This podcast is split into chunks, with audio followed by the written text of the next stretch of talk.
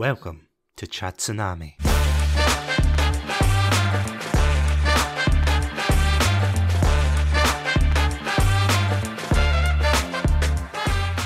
Hello, everybody, and welcome to another episode of Chat Tsunami. I'm Sad Tsunami, and joining me in this journey to hell to fight all these demons is. Oh, hold on, I'm getting a call. Mm-hmm. What do you mean we can't call them that? Well, that that's literally fine. Okay, joining me today to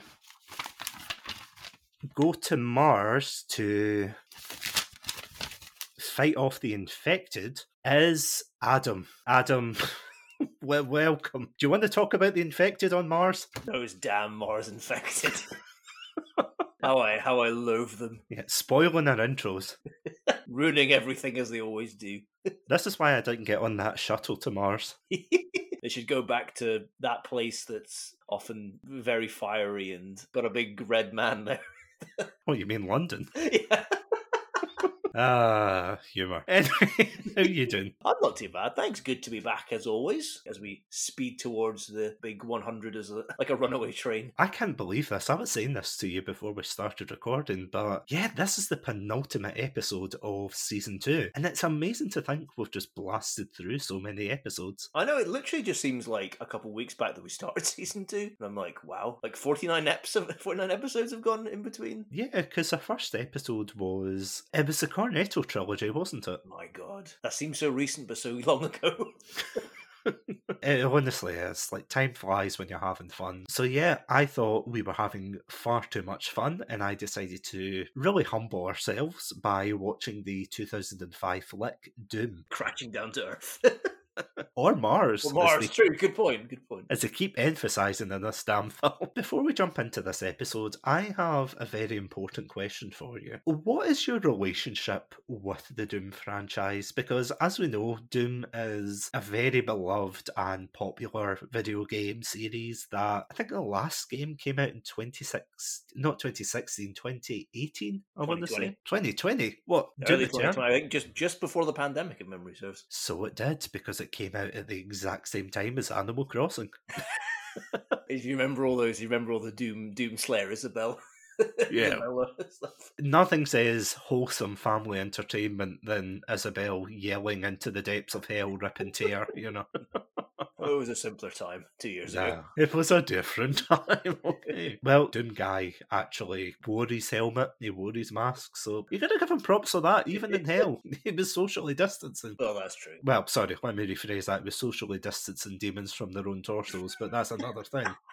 No, I've I've um well I've played every every mainline Doom game, which I think they, they've only had mainline games. I don't think there's been any kind of spin-offs. But no, I've played them all. I mean, I came my first Doom game was Doom Three, which I played a couple years after it was released. I think like 2008 or something is when I played it. And then later on, probably nearly a decade later, I kind of got into the older ones like Doom One and Doom Two, and then you know the more recent entries, as we say, like 2016 Doom and then Doom Eternal. So yeah, no, like I, have I've played all the games. I really like the vast majority of Doom games. Yeah, I I, I really like it as a franchise. What about yourself? Doom is one of these franchises that I knew of, a bit like Duke Nukem, but I wasn't really allowed to play those kind of games when I was a kid. You know what it's like when you were younger and you saw other people in school playing GTA or Duke Nukem, for example, and you wanted to play those kind of games. Well, before you knew, like Duke Nukem was a hot mess. But anyway, sorry, that's a that's another episode for another time. Please don't make me do a Duke Nukem episode. Oh, don't worry, I'll leave that for the fans. If you dial in now, you two oh, can get. no, gonna do a Duke Nukem episode. I know it. That's the first episode of season three. We're doing the Duke God. Nukem month. You know, wicked baby, blow it out your ass. Although, actually, fun story about that. I always remember I went into my brother's room one day when he was playing the N64, and he had a copy of I think it was Duke Nukem 64. Was that right? Yeah, it's like, I think it, yeah, it was like the 64 version of the Duke Nukem 3D, I think. And I remember him playing it. Looking back on it now, you know, the graphics are all pixelated and it's not as graphic as like games today. Like, for example, Doom 2016, Doom Eternal is nothing compared to that. But I always remember walking in the room and watching him play, you know, as brothers do, younger brothers looking at their older brothers being like, oh, we're playing this game, which I still blame him for getting me into Sonic. But yeah, I remember my mum mum came in just as he was playing it, and she went ballistic. She was like, "What are you doing? You're showing your little brother this violent video game." you honestly like can't imagine it nowadays. Kids seeing that compared to something like Mortal Kombat or a Grand Theft Auto game, as you say. Exactly. Yeah, I wasn't really allowed to play those kind of games. Like I knew of them, I just I never really got into them. I think the first time I actually ever played a Doom game was when I came to visit you one day, and you were having like a game day with a couple of friends, and we played the I think it was the Doom multiplayer. Oh yeah, for the first game. Yeah. I somehow picked a map that had no guns on it. Nobody could find anything. I don't know how I did that, but anyway. It's like Golden Eye all over again. Yeah. Slappers only. I had never played a Doom game before that. And then the first time I properly went away and played it by myself was when I got into streaming and I played Doom 2016. I think I played it because I just reached affiliate at the time. I can't remember why, but there was a reason why I played it. It was like a kind of celebration stream. I like it well enough, but that's a story for another day. So my attachment to the series, other than seeing the odds advert for something like Doom 3 and the kind of creepy imagery for that. I'm not really attached to this series as much as yourself or other fans of the franchise. So when I ended up watching this film, I was a little bit detached. Like I knew some of the references, like the BFG, some of the monsters that come into it, but yeah, other than that, I didn't really know much about it. What were your first impressions of this film? So I I first saw this film. Oh God, a, like a long time, probably over ten over 10 years ago now, I first saw this film. I used to have a DVD copy of it, so I, I definitely didn't see it when it came out,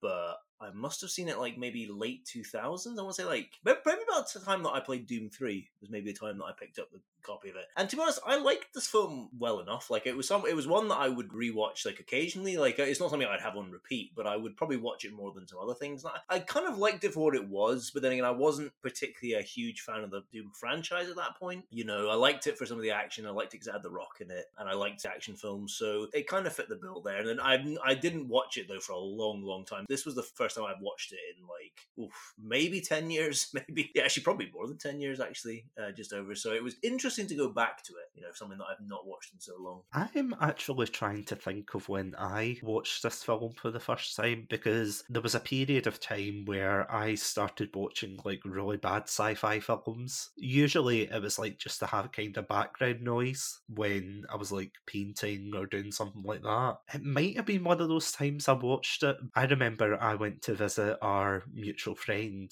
Craigie C, who used to run a bad movie night. Were you there that night? We watched him. No, I wasn't because I was excited to see it again, but I don't think I could make that one, so I missed out unfortunately. Because I remember we watched it and it just came across as being quite boring. Because usually the sign of a good bad film is one like you can riff on, you can talk about, and you know you can actually get some content and emotion out of. But for Doom, it just kind of felt as if it was like, oh god, here we go again, the same things over and over again. It was just a boring experience. Like not the worst we've ever been through, but certainly not not a great one. But you know what? I think that we have been holding this. What's the portal called? Is it the Ark The or Ark. something?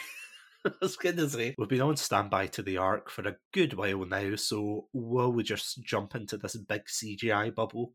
I really don't. 'cause It, it looks like a, the worst way to travel ever, but if we must, let's do it. Okay, so as we travel through the Ark and hope that our backsides don't go to Uranus, we go Wow. top quality humour on Chatsunami. I can't argue with that. Like, it works on so many levels. Before we go into, you know, the ad break and everything, can I just say there is actually a character that happens to, but they don't make that joke. I'm like, come on, if you're going to commit to the silliness of this, just say his ass went to Uranus. Anyway, I'm going to move on before we get cancelled. So yeah, let's jump into the arc and we will see you on Mars. Welcome to Chatsunami, a variety podcast that talks about topics from gaming and films to streaming and general interests. Previously on Chatsunami, we discussed Game of the Decade, Deadly Premonition, the romantic thriller Birdemic, and listen to us get all sappy as we discuss our top five Christmas films. If that sounds like your cup of tea, then you can find us on Anchor, Spotify, YouTube, and all good podcast apps. As always, stay safe,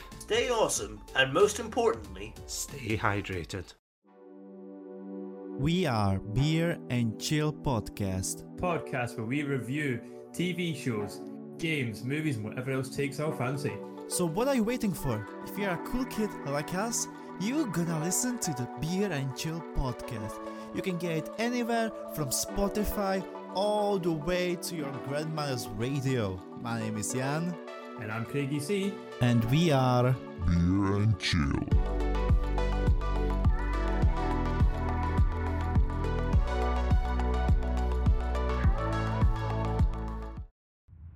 Distant research facility, the final 10% of the human genome has just been discovered. And with it, all hell has broken loose. oh, Jesus. Oh, never get used to that. Oh. Oh dearie me! Got my. I like to have my sick bag on standby. Is that not just a sandwich bag? Oh no, my lunch.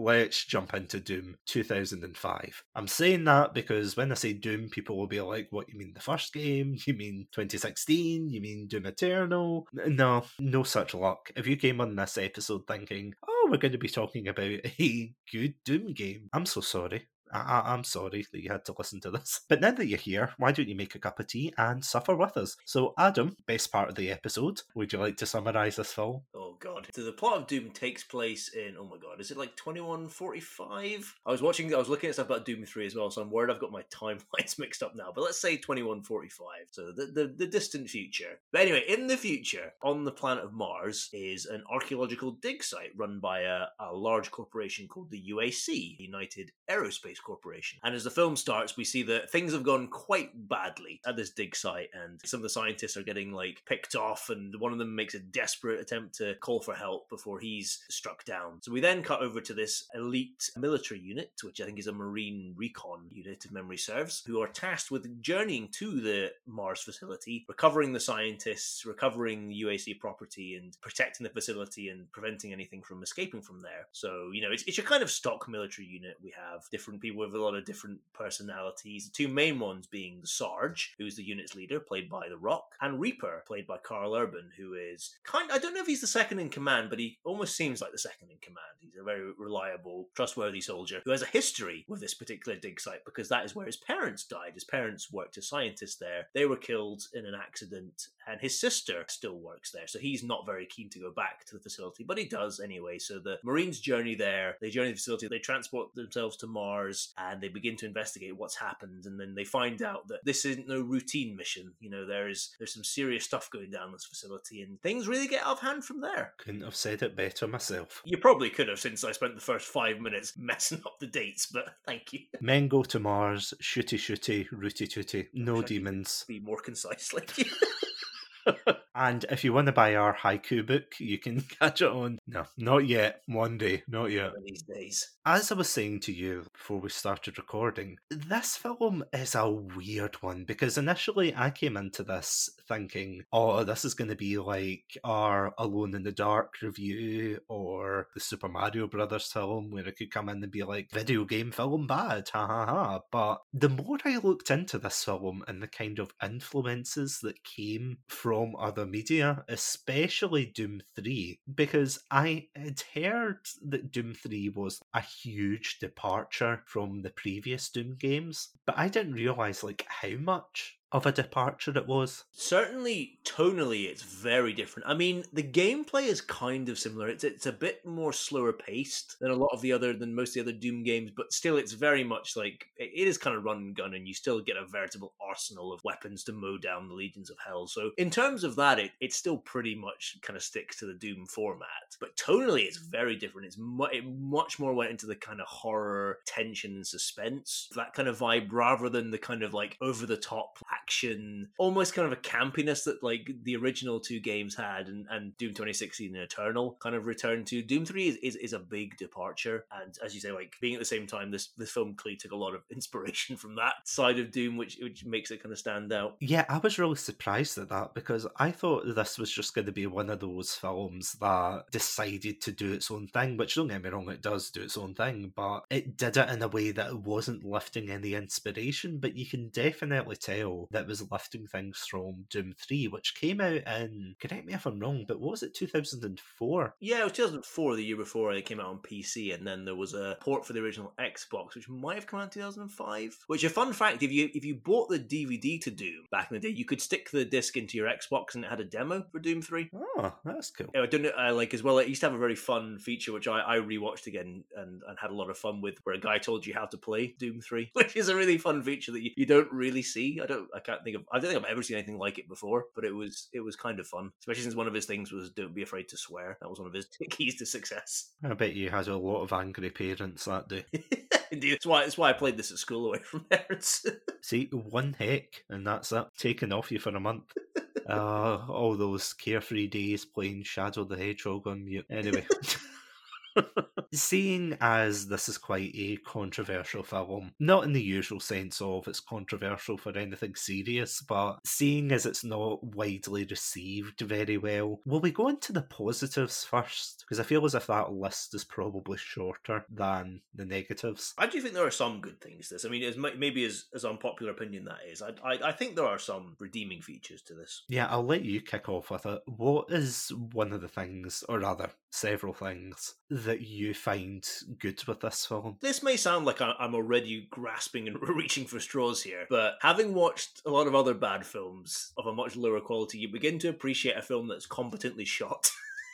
this film at least is that. There's none of the crazy camera angles of Birdemic or anything like that, you know. So it's a well put together, and it's a well made film, which I've begun to appreciate as I've got older. I think as well there's a decent cast to this film. You might argue it's a bit top heavy and I think there's like there's a lot of really like great actors at the top, and then you might argue it fizzles out below that. But I still think the cast overall is decent. I mean, we have The Rock, we've got Karl Urban, Rosamund Pike, Dexter Fletcher. I think those are probably the main four, unless I'm blanking on anybody else. But to have those four, you're off to really good footing with your with your film. I wouldn't say there's any like horrific acting in this film. Like there's there's obviously layers. Some people are better than others, and some people aren't great actors. I would say, but I don't think there's anybody that I'm just I'm not to be mean, but there's no there's no Tara Reid here. You know, there's no Tara Reid of Alone in the Dark here, or like any of the cast of Birdemic here. I think everybody is at the very least semi competent. You know, acting. For me, the special effects are mostly okay. I think what a good thing is they seem to rely on quite a few like uh, a lot of prosthetics things like that rather than like an over reliance on CGI. So I think that helps to regard. There is still some kind of bad CGI in this, but it's of its time. So I'm kind of I'm, I'm not I can't get too mad about that to be honest. Like it doesn't really bother me. It's just a product of its time. But I think the fact that they relied quite a bit on more physical effects, I think, is good. So I think they were fine. I think the action scenes are, are passable in this film. There's nothing that I, I think is a must watch. I'm not going to tell you to run to YouTube and like watch this particular scene because there's nothing. There's there's no like car chase in Raid Two or anything like that in this film. But I think for the most, think they're passable. I think they're they're decent. I didn't watch any. I was like, oh god, that's terrible or anything like that. So those are the kind of the positives I would say. I I, I think it does those things well or like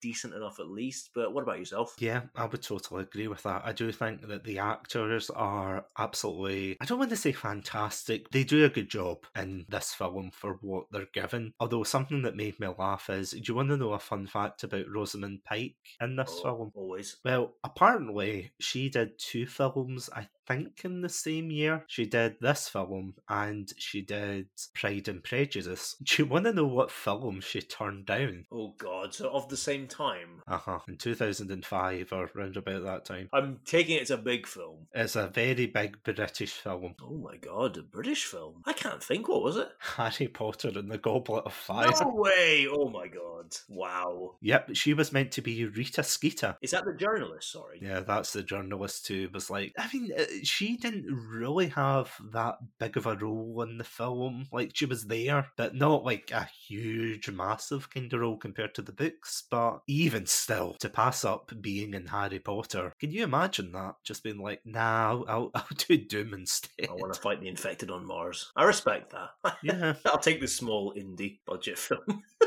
this, was- this was not at all big. I mean, eh, she went back to better films like, wait, let, let me look through my list. Die Another Day, nope. I mean, she was in Gone Girl. She's great in Gone Girl, in fairness. Yeah, Like, she was. Nah, she actually was. That was a great film. She's a really good actor. I do. I do really like Rosamund. She just seemed to have a bit of a unfortunate, like, association with some not great films. I say early on, I don't I actually don't know when she began acting, so this might not be early into her career, but it's early when I first became aware of Rosamund Pike, certainly. Yeah, because Die Another Day was like 2002, Hmm. and then this is 2005, so not a great streak of films. I just like how she did this film, and did you say Pride and Prejudice? So Yeah. is that Jane Austen? Yes, as far as I know, yeah. Uh, I like that you have Jane Austen and you do Jane Austen and John Romero in one year. That's a good balance there. When are we getting the Daikatana film? That's the real question. Okay, you go. You go play the first level of that. I know that I've played, it, but you go play the first level of that game and come back and tell me that you want to play more of it and do an episode on it. No, I'll, I'll take your word for it. Um, it's going to be a Chatsu shorts. That's all I'm saying. Unfulfilled potential. There we go. We'll be charitable. But yeah, I think that the actors are relatively serviceable in this film. Like, I don't think anybody stands out as being terrible, as you said. Like, there are one or two awkward moments. For example, and again, I don't mean to put all the blame in Rosamund Pike because she does a good job, but there's like one particular scene where one of the soldiers is like hitting his head against like the is it bulletproof glass or something? I guess it's yeah reinforced glass at least. while he's doing that, she keeps screaming every time he does that. And I don't think that's her fault. I think that's just like the script said, okay, scream after every time he hits his head or something. It- it- It's just, it's a really weird choice, like of direction there. But, you know, you've got that. There's other characters as well that's a bit iffy, but we'll get into that. But, I mean, even with The Rock, he is like cheesy and hammy and over the top. He is a ham and cheese toasty in this film. But my God, do I love it. It's funny because he was apparently they apparently wanted him originally to play the role of Reaper, Karl Urban character, but he he was drawn more to the Sarge character, and I can kind of see why because I I don't think there's any like amazing characters in this film, but I think out of all of them, I think the Sarge is the most interesting, and I think there's there's interesting things there. I just don't think the film ever really takes advantage of it. Like especially towards the end, I think we get to see a, a much different side to the Sarge and this idea of like mission first and you know everything and that over any kind of morality. I think is an interesting concept. The film doesn't really do much with, but I can see why he was more drawn to that character. Are you saying that his line at the very end is not one of the cinematic greats? Quite frankly, my dear, I don't give a damn. This sounds like the start of a beautiful relationship. Semper Fi, motherfucker. Are you saying that's not one of the greats? It's one of my greats. That line has always. I've not seen this film in, like I said, I've not seen this film in over a decade, but that line has always stuck with me. Semper Fi, motherfucker. We fall to the core. How much fun does he have with that line, though? He does, and uh, like I don't know why they. they I, I just imagine that scriptwriter wrote that to be this like great dramatic line that is supposed to reveal like the inner you know workings of the character, and then The Rock just has the most amount, just has a ton of fun with it, and you know just completely wrecks. And the scriptwriter's like, oh, my dreams. but I'm glad he did. I mean, the only other actor I would say was underutilized was probably Karl Urban. I've seen him in other roles, you know, like he's been in Dredd, and he literally wears a helmet throughout the entire film, but he's such a compelling character in that. Of course, he's in The Boys, he's in just so Lord of the many Rings. things. Lord of the Rings is what. Also, he is the Rohan guy. Yeah, yeah. yeah. Yeah, Mary. Sorry. I'm a huge fan of Lord of the Rings. Who's your favourite character? The Rohan guy. Mr. Rohan. Next to Mr. Ringbearer and then and Kermit the Frog that follows them, you know. Yeah, I, I'm a huge Lord of the Rings fan. yeah, he is a fantastic actor, and I do feel as if in some scenes he just falls into that stereotypical gruff soldier, which a lot of these characters are stereotypes. But I feel as if for him as well, because he's like the main character, because that is something interesting about the film, especially for the promotional material of this film. Because if you look at the poster of Doom, it's not Karl Urban at the forefront. And correct me if I'm wrong, but is it not The Rock that's like the poster child? I well, definitely the DVD. I'm sure he's on the front, but it's interesting because in the opening credits, it goes Amber Rock, like he's the last name to appear. I don't know because I guess obviously the first name's big as well, but then you, you often feel like the last name as well is the big one. But I can't actually. I'm just trying to see if I can find the poster now. As you say, certainly I remember the. D- well, I mean, yeah, looking at the DVD cover, he's like right in the middle.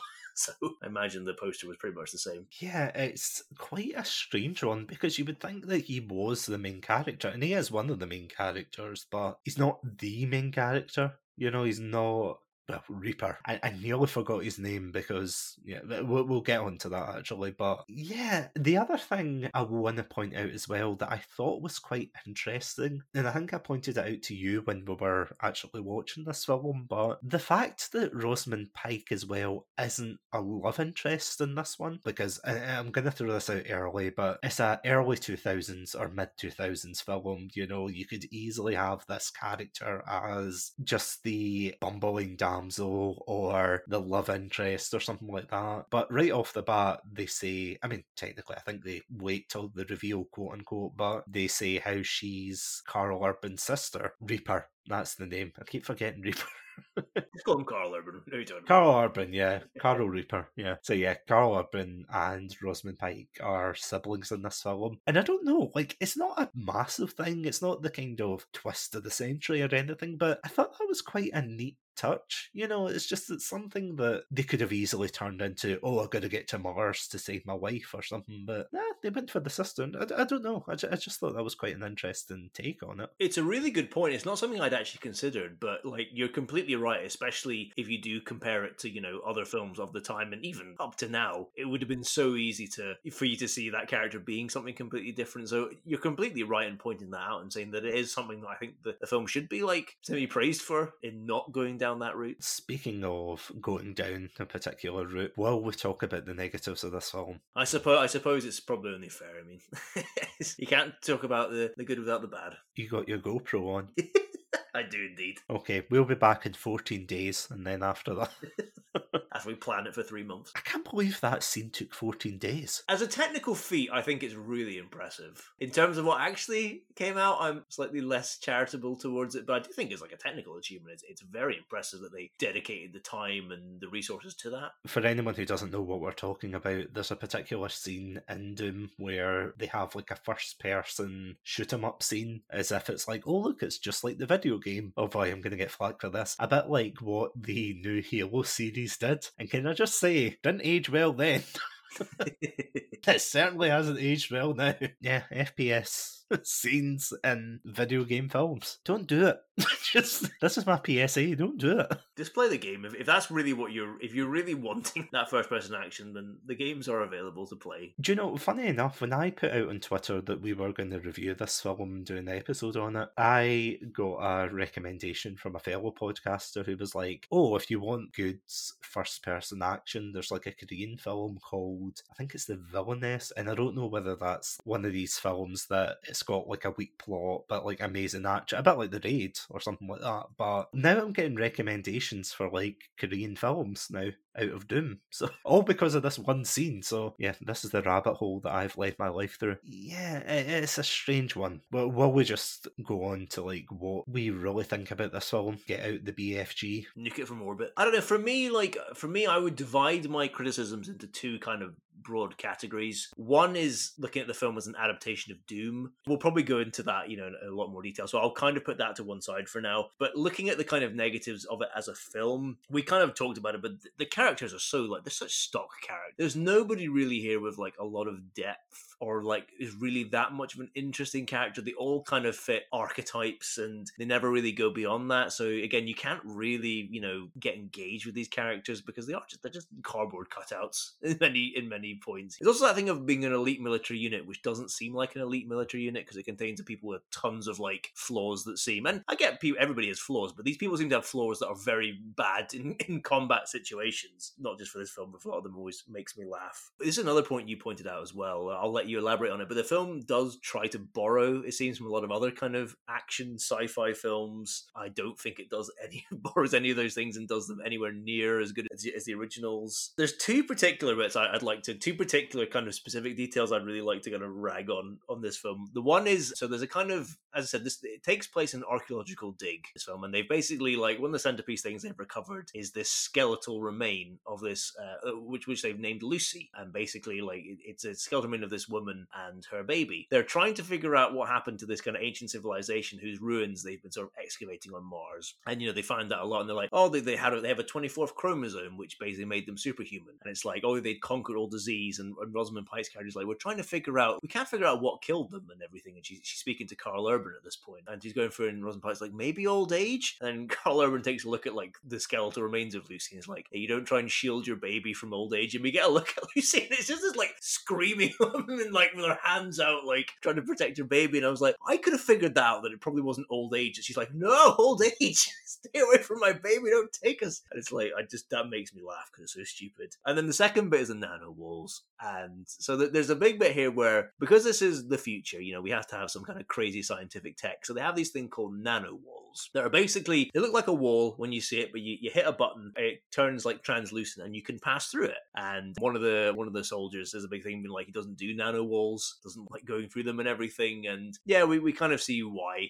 later on. But can I just say, I think nano walls are one of the stupidest things I've ever seen in a sci-fi film. I do not understand why you would need to make a nano wall. We have a thing called a glass door, you know, and you can get reinforced glass and bulletproof glass. Why would you need a nano wall? Like, if, if, if anybody's developing nano walls right now, stop. I'll tell you right now, that is the biggest waste of money I've ever heard of. So that irritates me because I think the idea is stupid. What, what about you? I'd say you as well, this is not really a film for animal lovers. So if, if you're an animal lover, maybe maybe give this one a miss because yeah, animals don't generally come out well in, in this film. But what about yourself? That's not. What are the negatives? Well, can I just say, you explained your hatred of nano walls so much better than the actual character in this film that hates nano walls. This is something I was ranting to you about, but there's a guy in the particular squad who's like, I hate nano walls. And he never elaborates. It's literally that meme of walks in, says some stupid shit, leaves without elaborating. And I was like, why do you hate nano walls? And then there's a scene where the, I can't remember, it's like this infected, I was about to call him a zombie or a demon, God forbid. But there's a scene where he's running away from it and he jumps in and they close the nano wall. I know, it's so stupid. They close the nano wall and it freezes the thing in between the nano wall and the corridor outside, so it's frozen in place. And then the guy turns around and he goes, This is why I hate nano walls. It's like, that nano wall just saved your life, you ungrateful bitch. I, I, I genuinely, unless I've missed a scene, like any Doom 2005 enthusiast out there, if I've genuinely missed a critical piece of information there, please let me know because I just. You really haven't. Am I right in saying that, that he never clarifies why he hates nano walls? No, like I guess it's meant to be implied that I guess if you got you could get trapped in them, which also another reason why nano walls are so stupid. I know you can maybe get trapped in a door as well, but you know, like there's a bit as well later on. Where sorry, I'm going back in my nano wall rant here, but there's a bit later on where they're like trying to close a nano wall to protect, like stop all these like zombies getting through, and the nano wall breaks. And they're like, oh no, the nano wall's broken. I'm like, oh man, what could have solved this? A door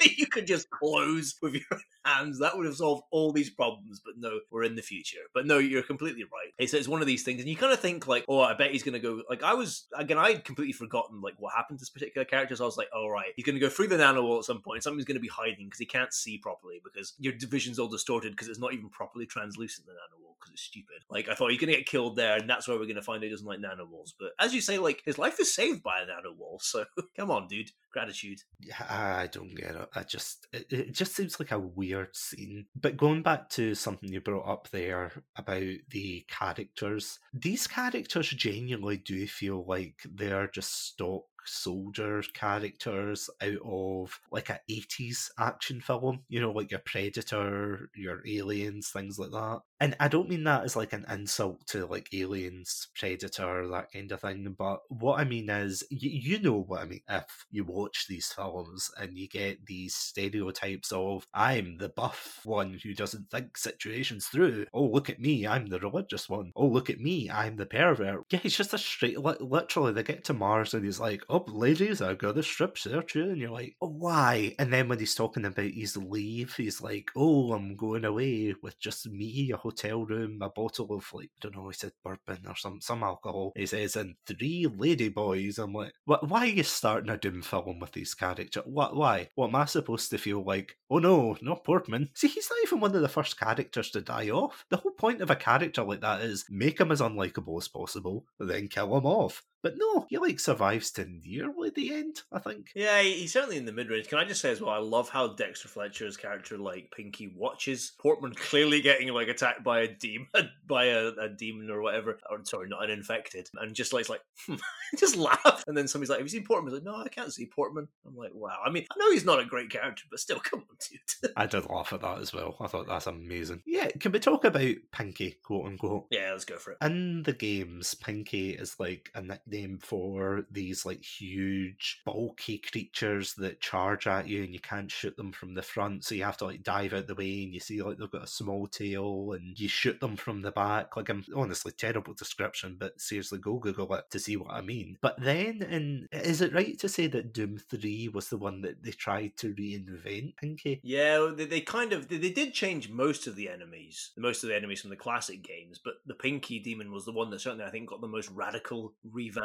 It's the one that if you looked at the pictures together, you I don't think you'd be able to tell that they were supposed to be the same monster because it has the the Pinky Demons of the original Doom games and then of like the 2016 and Eternal like have hor- they're, they're bipedal and they they like you know they stand on two legs and they've got like arms, they've got a tail as you say, and then they've got like horns. The Pinky Demon of Doom 3 ha- and this film has no horn. It looks like it almost has like the alien head from like the the alien films and then it has a robotic uh, wheels at the back um, which makes sense in this film we, we understand why you know once you watch the film why it has that particular one but I don't think it's ever explained in Doom 3 why they they have that particular makeup but yeah it's a strange one Do you know what it reminds me of? Have you ever seen that picture online where it's the blobfish? oh god yeah it is very that's a good comparison That's exactly what it is. Just look up a blobfish. Um, I don't know if that's the scientific name, but yeah, just look it up. It's um, it's something. Pinky in this film is definitely something. But the other characters, again, they're all like very stereotypical. You've got the religious character who, and initially, really, you made a very good point here saying that they're not good soldiers because you've got a religious character who is very devout and having like a religious character isn't a new thing in these kind of films. But whenever this particular character, I think his name's Goat, isn't it? yeah it's go He ends up taking the Lord's name in vain. He says, Oh, god damn it, or something. And he says, I've taken the Lord's name in vain. And he starts carving a cross into his arm. And it's like putting your hand up in orientation. Like, should we be sending soldiers who self harm themselves into these like combat zones? like, I, I don't mean like he's doing it out of any PTSD or anything. Like, this just seems to be a regular thing for him. He's just like, Oh, I'm going to carve a cross in my arm. It's like, this seems like a very poor tactical team that you want rescuing you. Because, I mean, you've got him, you've got the pervert, you've got the. I can't remember the other guy, the one who flirts with Rosamund Pike. oh oh yeah I've actually forgotten his name that's terrible I know who you mean though but I've actually what is his name That is honestly the bad thing about this film because genuinely I was having like a really bad time trying to remember them because I was remembering them for the kind of stereotypes Hmm. that they came with, like, oh, the religious one, the pervert, Karl Urban. The Rock, the two other guy, the one who plays. Oh, it's not a Game Boy, but you know the he plays. Um, yeah, whatever. Like something yeah, you said pre Game Boy type, you know. And then you've got the other one who's like the charismatic one who I have to admit, out of all of them, I did like him the most. Well, other than The Rock, obviously, but out of the squad, the one who's like there's a particular scene where he's talking to Karl Urban and he's like, Damn, how'd you let a fine piece of ass like that get away? And then he kind of grumbles and he goes, Oh, she's my sister. And he's like, Ooh, no shit. It's like, Jesus Christ, it's just dripping in like mid 2000s dialogue. But I thought, okay, that got a chuckle out of me. But other than that, for a film like this, you would expect something like, and again, not every film has to be the raid, but you know that way where you have to have like a small core cast Yeah. that kind of travel through together. I feel as if they split them off far too much in this film. You know, there's like literally a scene where they try to shoot up a monkey because it's like in the rafters, and you're like, oh, okay. And then there's like another scene where they chase something down a corridor, but they lose it or something. And there's like the action music is like, and then they shoot the guy, and it's like, oh, okay, that was it. Like very anticlimactic. But yeah, what did you think of that? Yeah, it's that thing like if you're going to if you want us to invest in characters and, and kind of keep track, you have to give us reasons to invest in these characters. And I don't think outside of like The Rock and Karl Urban, who because they get all the screen uh, screen time, they're the only ones that we might semi invest in. Either you said you're going to have to build up these characters and flesh them out, or else you're going to have to do what films like Aliens and The Raid do, where you have a large kind of unit or squad going in. They basically all get killed early on, so we don't have to worry about, you know, getting invested and keeping track of characters because it becomes, you're right, it becomes difficult to remember who's where and who's who, you know, at points because they are split up. And this film is very dark. Like, and I, I mean that in terms of lighting. It's kind of difficult sometimes to instantly tell who characters are at glancing, like, who's with who again and where are they in this facility and what's what are they doing again? On that level, it, I totally get it. It fails, and it, it, they're not memorable characters, really. You know, outside of their quirks. You said you remember Goat cutting himself, and you remember Portman for dying on the toilet and being a creep and things like that. But it said the film doesn't give you a reason to really care about the bulk of these characters, and even even the ones that it tries to, you don't really care that much about because they're not they're just stock characters. I decided, just as you were talking there, sorry, to look up the names of these characters. There is Duke and Destroyer, but then there's also another character that I completely forgot about called Mac. Poor Mac. I feel bad because he really doesn't get a lot to do. Like he stays with Pinky, and then now I remember he's like tasked to protect Pinky, is he not? Yeah, and like kind of protect the ark and everything. And I don't know. Would you say that? See if this was like a smaller team of I don't know, even five people. W- would you say it would have been a bit better? I definitely. I, I probably would have put it down to what's the um. I'm trying to think of like I'm. I'm going to use Aliens as the reference here. How many people end up? So because obviously it's a relatively big it's a bigger squad that goes in the start of the film, but then they all kind of spoilers for aliens here, but most of them get taken out like fairly early on. So you're left with is it six altogether? I mean, and but that includes people like that includes Ripley as well, who's who's a well established character. So you know, you, at the very least, the audience have some built up if they've seen the first film, you know, have some built up attachment to her character. But I think it's like is it like four soldiers maybe who survive? Something like that. It's quite a low number. Yeah. Yeah. So I think a number like that, like four or five, I think five. You're right, would be a maximum because this film isn't that long either. So at the end of the day, like it's trying to also build up the story of what's happened on Mars and like what are these like creatures and what was the what were the archaeologists and UAC doing it. There's a lot of different threads with a relatively like was it like an hour forty or something like that. I think maybe the film, maybe even less about that runtime. There's just not enough time to flesh these characters out. So if you if you really want to do that, you've got to make it a smaller amount. And even I think with five, you'd still be struggling, but you'd be in a better shape to do it. I mean, it's difficult as well because the Doom games are basically solo characters. You know, at the end of the day, like Doom Marine, Doom Guy, Doom Slayer, whatever you want to call them, is like basically a lone protagonist throughout all like the majority of the games. And even in Doom Three, where it's not the Doom Marine, it's a, it's a new character because their game was like a reboot. And I don't think it really fits into the chronology. I think some people have tried to put it into the main chronology, but let's just say, for argument, it's just a separate thing that doesn't. It was an attempted reboot that's been like that timeline's been forgotten now. Even that character is like he's a new Marine who arrives at the the Mars facility in in the game. He's on his own basically the whole game. That's what the Doom games are. So already trying to put a team, you're kind of going against what the games are. Can I just say, see, despite looking up all those characters and saying, "Oh, we forgot about Duke Destroyer and um, Mac," I also forgot about another one, the kid. The kid, yeah, the most incompetent of the squad. But that's the thing, though. It's almost as if they want as many stereotypes in, and usually for a film like this, like I, I just double checked as well, the runtime. This is an hour fifty-three. Oh wow! And I, I, I don't know if they're looking to do like a kind of aliens predator kind of thing where they want to kill them off one by one, but they take their sweet damn time with it. Let's just say they really do. You're just lying there thinking, okay, when's this character gonna die? When's this character gonna die? You're like, oh, here we go, here we go. It's just it's it's a slog at times when they talk about the lore and this ancient civilization. You're like, what you mean demons from hell? Of course they're ancient. No, no, no, no. Infected aliens. And you're like, okay, let's go through this again and try and pretend we care about this lore. And then Karl Urban gets superpowers, whereas The Rock, uh, as we said, Semperfi, Brother Truckers, he jumps down and he's like, oh, let's fight. And you're like, okay, fair enough. If this will end the film sooner, then fair enough. But I honestly wouldn't say, though, that this film is entirely without good things. It's a film that definitely suffers both holding up, like the name of Doom, as well as having the all these like stereotypical characters, quite a poor script and things like that. But here's the question. Here's the big question that you and I were discussing before. Do you think this film would have been better as just a film in its own right without the Doom name? I think undoubtedly. Kind of agree with you. I think, as I said, I think this is like a below average, serviceable action film by itself. So I'd probably give it like a, four out of ten or something like that if it was just on that regard. But the fact that it's tied to the Doom name really drags it down. Because honestly, if you take this film and compare it to basically most of the games in the Doom canon, like the, uh, like the 90s game, the 2010, the game of the 2010s, 2020s, there's nothing here. I mean, the BFG's there. Some of the monster designs are similar. Also on Mars, that's really the UAC. That's really all there is. Tonally, it's completely different to what those games are. The Doomslayer is nowhere in sight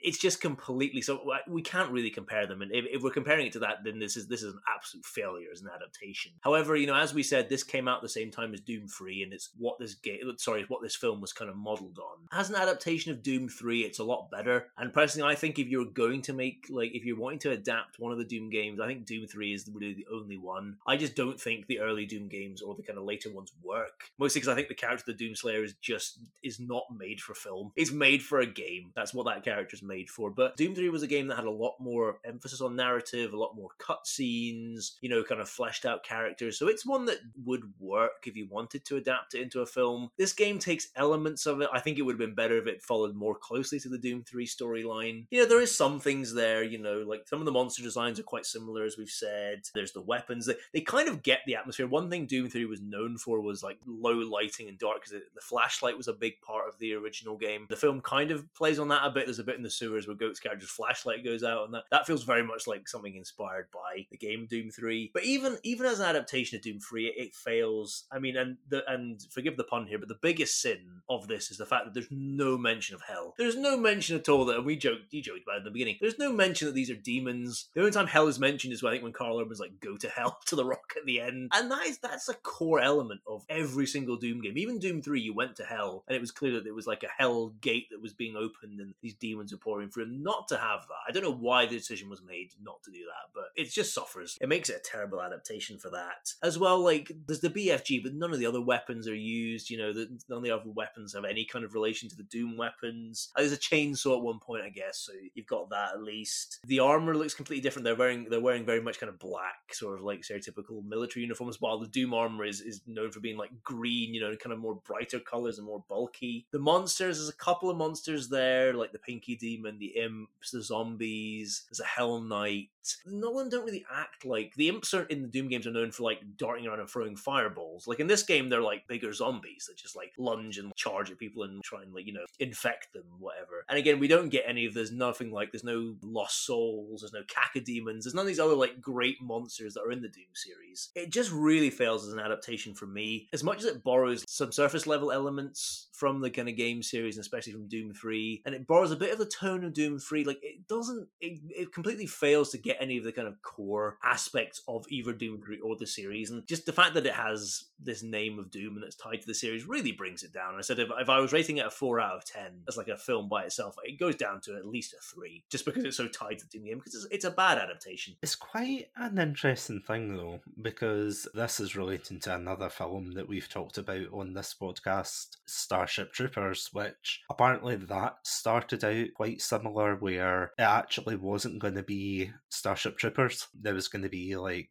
I can't even remember the name, but it was something very generic where they attacked a bug planet and there was going to be all of that. And then eventually they got the rights to Starship Troopers and they made it their own thing. And don't get me wrong, although that has its own controversies and things like that around the book and the source material, at least that kind of made something that was very impactful. It's memed upon. You know, it's like it's something that people remember. But with Doom, it's almost the complete opposite of that. It's like something that went right into Doom to be like, oh, we are Doom. We've got the BFG and we've got not demons, we've got the Hell. What's it called? The Hell Knight. Yeah, it's a Hell Knight, which is like the really big one. You know, the one that like Destroyer fights in the um, prison bit. Yeah, you've got them. You've got, I mean, Pinky at a stretch, let's face it. Yeah, you've not really got many other, like, as you said, they completely completely changed it from demons to infected, and I don't know why. Did, did you come across a reason why they did this kind of thing, or I can't see a reason why. I mean, I did I did read something just there talking about the, the original script had some more of the monsters, things like the cacodemon, uh, which is the floating monster, the big kind of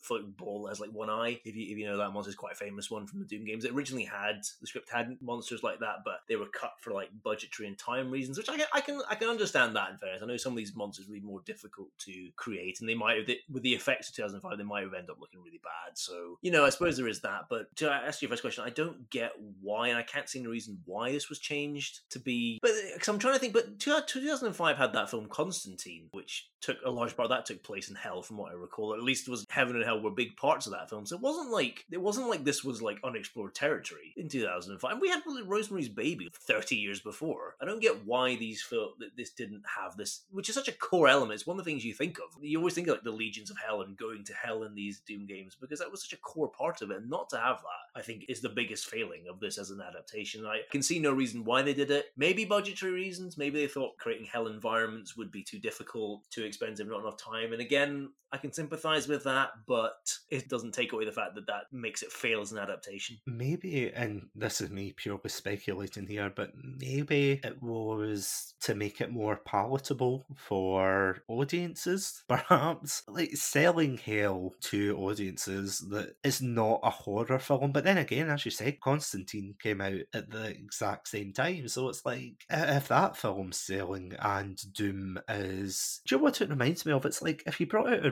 reboot of The Exorcist, but instead of having demons and things like that, you had like zombies. Mm, exactly. You know, it's like, oh no, my daughter's a zombie instead of being possessed. And you'd be like, well, you're kind of missing the point here. Like my daughter was injected with a, a scientific serum and now she's become a zombie. And it's like, well, no, it's not. No, that's, that's not what The Exorcist was. And I mean, look at my hamster. It died of old age, and you just see it like with a twisted face.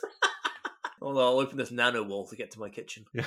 there, there doesn't seem to be a core reason as far as I know. I mean, if anybody's listening to this episode and you know the reason, please feel free to reach out to us and let us know because I don't want to be like, oh, this film's terrible because they didn't have the demons and things. Because don't get me wrong, it's a massive failing on the creator's part that they didn't include demons and things like that. And don't get me wrong, I'm not pro hell in films or anything like that. But when you have such a core concept like that, that and you don't include it in your film, I, I don't get it. I really don't. So honestly, if you know the reason and you're listening to this, please feel free to reach out to us and let us know because I know there are people who are fans of this film and to get some kind of enjoyment to it. So I'm not saying like, oh, people who like this film should be ashamed or anything. Absolutely not. If you enjoy this film, all power to you. But there are questionable things. I'm not going to lie. There are some moments where you're just like, why did they do this? Why did they do that? But to kind of wrap up, do you have any final thoughts, Adam? I almost I kind of look at this film in, in in two ways. Like I look at it as a film by itself, and I look at it as an adaptation. And as I said, like looking at it as a film, I don't think it I don't think it's that bad. I don't think it's wholly unredeemable. There's good stuff in here, and there's stuff that I think there's, there's stuff that's not great, but it's not terrible. That's why I said like I think it's just a slightly below average serviceable film, and I think you can I can understand people watching this and getting enjoyment because I used to get like a level of enjoyment out of this when I was younger. It wasn't my favorite film by any stretch, but I used to enjoy you know rewatching it at points everything. So I can completely understand that. And like I think as well, perhaps if you're not as invested or as interested in the Doom kind of game series, then it, it probably helps. To be honest, I think it, it's as I became a bigger fan of the games that I can't watch this now and not move that part. You know, and I, I look at it and I'm like, oh, this just, it's just not. It's not a good adaptation. That's the.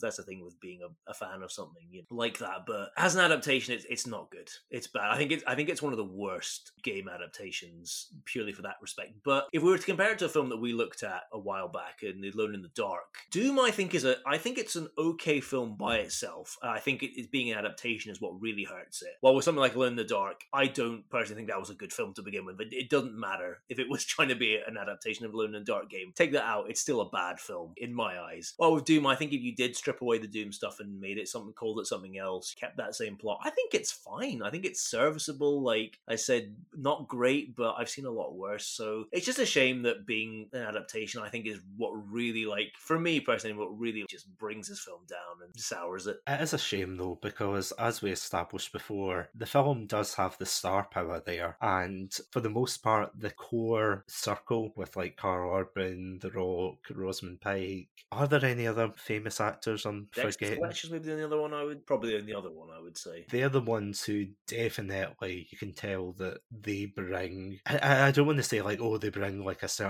thing to elevate the film because there's only so much you can do with a script like this. There's certain moments with Karl Urban where he'll say certain lines and you kind of look and think, why wasn't he smirking or being like, oh yeah, haha, infected people on Mars, you know? It's not the best, I will say. It's not the best, but I can see why some people enjoy this, even if it's a guilty pleasure, even if you think nobody else loves this film, but I do. I mean, that's fine. All I'll say is at least it's not an Uwe Boll film. If it was an Uwe Boll film, yeah, you would have an awkward talk with your parents, I would say. Believe it or not, I don't think this is even the worst Doom film. There, there was another one released 2019. I've not seen it, but from what I understand, it may be worse. See, I just learned that when I was looking up this film. I just learned that there was a second Doom film. I also learned that there was a, I think it was an Indian film called Doom 3, spelled D H O O M 3. and I was like, but why aren't we reviewing this film? This looks great. But no, we were stuck with The Rock and Karl Urban and Rosamund Pike. It's like, oh, great. You can see where they took the inspiration from, and it's kind of a shame. Here's one final question for you, though. Let's say they based this off like an earlier Doom game, or Doom 3 was more like Doom 2016, or more like the originals. Do you think this film would have came out better? Honestly, no. I think I think it might have been worse. To me, those film, those sorry, those uh, Doom games, I can't see how you would adapt them. The Doom Slayer, Doom Guy, whatever you want to call him, like is one of my favorite video game characters. But like the guy barely utters anything other than rip and tear at points. Like he's not a fleshed out character at all. And I know that action films have have done that, but even like protagonists in action films have some level of development you can't do that with the Doomslayer because that would go against the only thing he does is wants to kill demons, basically. That's what makes him a great character for a video game and stuff, you know, and he's one dimensional in every way, but it, it works. Well, f- for me it works anyway for the games. I just don't see how you translate that into a into a film because then you'd have to start looking for other ways to, you know, to bring it up. And that something like Doom Eternal, which tried to kind of flesh out a lot more lore, that wasn't something that, you know, I don't think anybody's favorite part of Doom. Well, maybe it's somebody's, but generally I don't think people's favorite part of Doom Eternal is all the lore, you know, that's around that. And so you'd have to try and do that, I think, for a film because I it works as a game, but I don't see how those, especially those early games. I have no idea. Like they, you get like three paragraphs of text. You know, that's the story throughout the whole of like Doom One and Doom Two. So I, they do they wouldn't work as adaptations. So I think it would be if anything worse. It would be like I think it could end up being a really bad action film, and you'd have to use a lot of CGI. And we're talking mm. 2005 standards. I think it'd be a film that aged horribly by, by now. So, you know, I, as I said, I think Doom 3 is the only game that I think you could actually make a film adaptation of because there there's a strong sort of narrative, not to say it's quality, but there's a strong narrative there with other characters as well, you know, and it, it's a much more, because the character in Doom 3, the main protagonist, is like a, a new marine and stuff, he's not the Doom Slayer. You, you could like flesh that character out a lot. I just, I don't see how you do the other Doom games, honestly. Because initially I was thinking that if fans got what they wanted with the BFG firing more than twice and actually hitting something, and you know, no nano walls. Although, am I right in saying there was a key card scene in this film? That's a good point. Is there a key card? I think I'm pretty sure at the very beginning the guy like brings out his key card, and I thought because that's what I want in a Doom adaptation: the key cards. That's too easy to find that key card as well. You need to need to properly like scour the level to find it. Exactly. He was playing in baby mode, totally mod.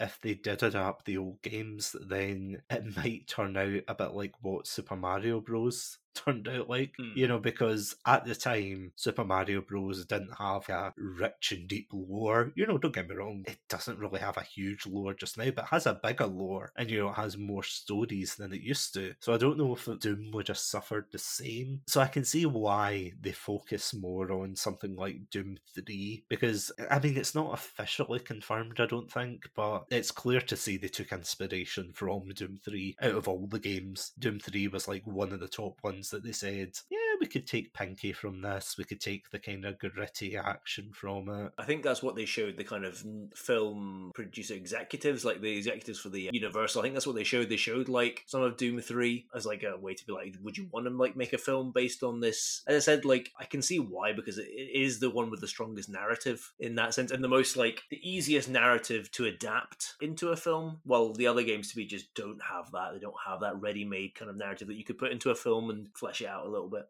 Would you say that Doom is, and don't worry, this is the final, final question, but would you say this ranks as like one of the worst video game adaptations of all time? Sadly, I think it. I think it does have to be down at the bottom. Like you could argue, like if we're if we're if we're strictly looking at it as an adaptation, because I don't think if we're looking at it as a film, I I think there's a lot worse. But if we're looking at it strictly as an adaptation, it's da- it's down there with things like Super. And I love the Super Mario Bros. film, but it's a bad adaptation. There's no denying that. Alone in the Dark as well, obviously, is a terrible adaptation as well as a, a terrible film. Even films that I think aren't good, like the newer Tomb Raider films or even Prince of Persia, things like that, I think they're better adaptations at the very least. I think they're stronger in that regard. I think it's it's not even so much that like it doesn't include some of the weapons and the monsters. It just doesn't really get the tone that much. And I think it's a shame because part of it is it was so tied to Doom 3, which is kind of the odd one out now in the Doom canon, in that it's kind of as much as I think people have tried to put it into the chronology, it's kind of been written out because 20 Doom 2016 kind of took off, took over from Doom 2 and kind of skipped Doom 3. So it's just it's just a shame for that. But it, yeah, as an adaptation, it's, it's near the bottom. It's not good.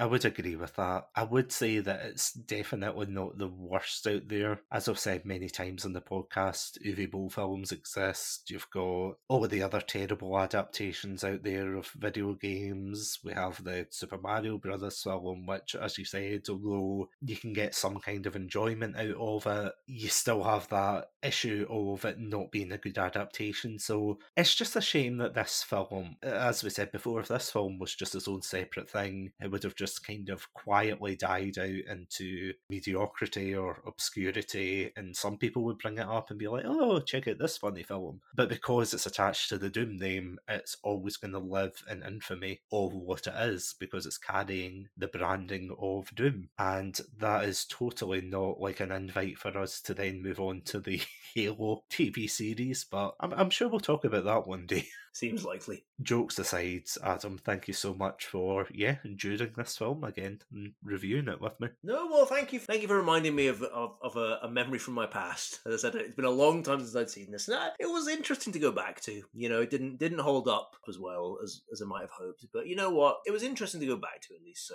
once again, my pleasure. Well, if you enjoyed it, that's the main thing. Maybe I want to go play some Doom. So at the very least, it, it did that. So that's a positive. As always, thank you all so, so much for listening to this episode. If you want to catch more of our content, you can check us out on Spotify, iTunes, YouTube, and of course our Podpage website under the name Chatsunami. So just look for the Red Panda and we will see you there. But until then, thank you for listening. And yeah, next week we are going to be doing our 100th episode of the podcast. Adam, are you excited? I am very excited. Uh, once again, I can't believe we're at the big 100. So, as I said, like as I joked, to, well, I said as I joked, also seriously stated a few episodes ago, I look forward to our letter from the Queen as we mark this, this, this momentous milestone. But yeah, I'm very excited. Honestly, I would just accept a marmalade sandwich from Paddington at this point. In fact, I think I prefer that. Certainly, mm, yeah, I, I, can I can see why. Hopefully, it doesn't get posted to us. That's all I'm saying. Because yeah, it's either going to get eaten by a hungry mailman or it's just going to go off. So oh, the disgusting like sludge that comes through the letterbox. Oh god. see, it's not even wrapped up. Oh. Those damn kids again. Their marmalade sandwiches. But as always, guys, we will see you next week for the 100th episode. But until then, stay safe, stay awesome, and most importantly, stay hydrated.